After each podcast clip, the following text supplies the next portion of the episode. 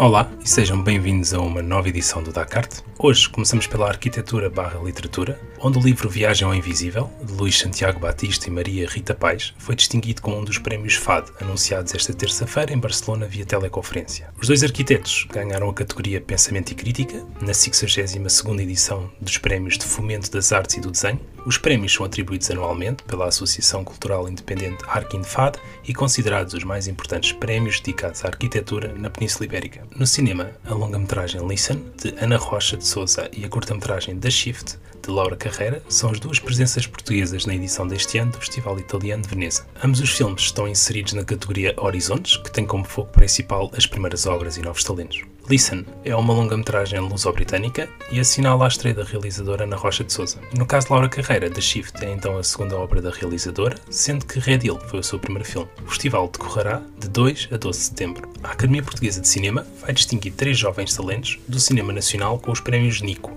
assim designados em homenagem ao ator e realizador Nicolau Breiner. O prémio tem como objetivo reconhecer e incentivar novos talentos de profissionais cujo trabalho se destaque numa atividade relacionada com o cinema português. Nesta primeira edição, as distinções vão ser entregues a Maria Abreu, atriz protagonista do filme Tristeza e Alegria na Vida das Girafas, João Nunes Monteiro, ator protagonista do filme Mosquito, e ainda o realizador Gonçalo Almeida, que estreou recentemente a sua primeira longa-metragem Faz-me Companhia. Segundo o presidente da Academia, Paulo Trancoso, os vencedores desta edição são jovens promessas que nos fazem acreditar que o cinema português tem futuro e ficará bem entregue. Os prémios são atribuídos aos vencedores na cerimónia de entrega dos prémios FIA 2020, que terá lugar a 17 de setembro no Casino do Estoril.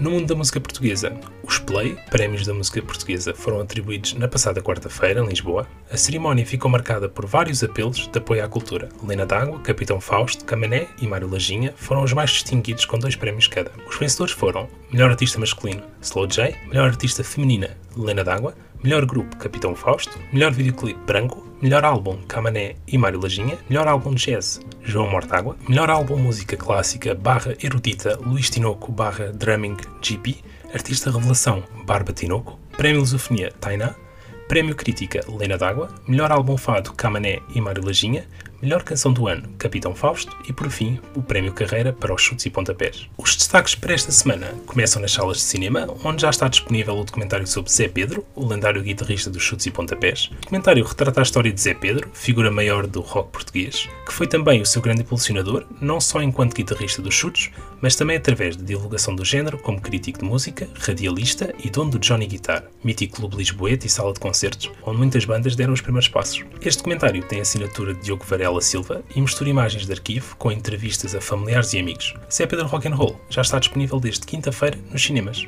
Destacar também o Festival Jazz 2020, que decorre entre 31 de julho e 9 de agosto. O objetivo do festival é apoiar o regresso dos músicos portugueses aos palcos e ao reencontro do público. São dois fins de semana de música improvisada e exploratória, numa edição que é também uma oportunidade para apoiar mais de 60 músicos e as equipas técnicas envolvidas na produção. Programação, composta por projetos nacionais, inclui nomes como Susana Santos, João Lencastre, João Morta d'Água, Luís Vicente, Pedro Melo Alves, Ricardo Toscano e Miguel Mira. Por fim, quero-vos falar sobre a segunda-feira passada. Portanto, era uma tarde de verão e a Ministra da Cultura anunciava a aquisição de 65 obras de arte contemporânea para a coleção do Estado, onde foram investidos cerca de 500 mil euros. A apresentação acontecia no Jardim do Museu Nacional de Arte Antiga, em Lisboa. Na altura das questões por parte da imprensa, a Ministra foi confrontada com perguntas difíceis em relação às condições precárias pelas quais tantos profissionais do setor da cultura estão a passar. E foi aí que a nossa Ministra da Cultura respondeu o seguinte: Hoje só falo da coleção de arte contemporânea e de seguida convidou os jornalistas para um drink de fim de tarde. Após esta intervenção, as redes sociais e os meios de comunicação social começaram a arrebentar de críticas à ministra, muitos pedidos de demissão, incluindo por parte de partidos da oposição. Apenas quero acrescentar que é importante refletir sobre esta questão e estarmos bem informados para tal reflexão. Respirar fundo, pensar, concluir e depois agir.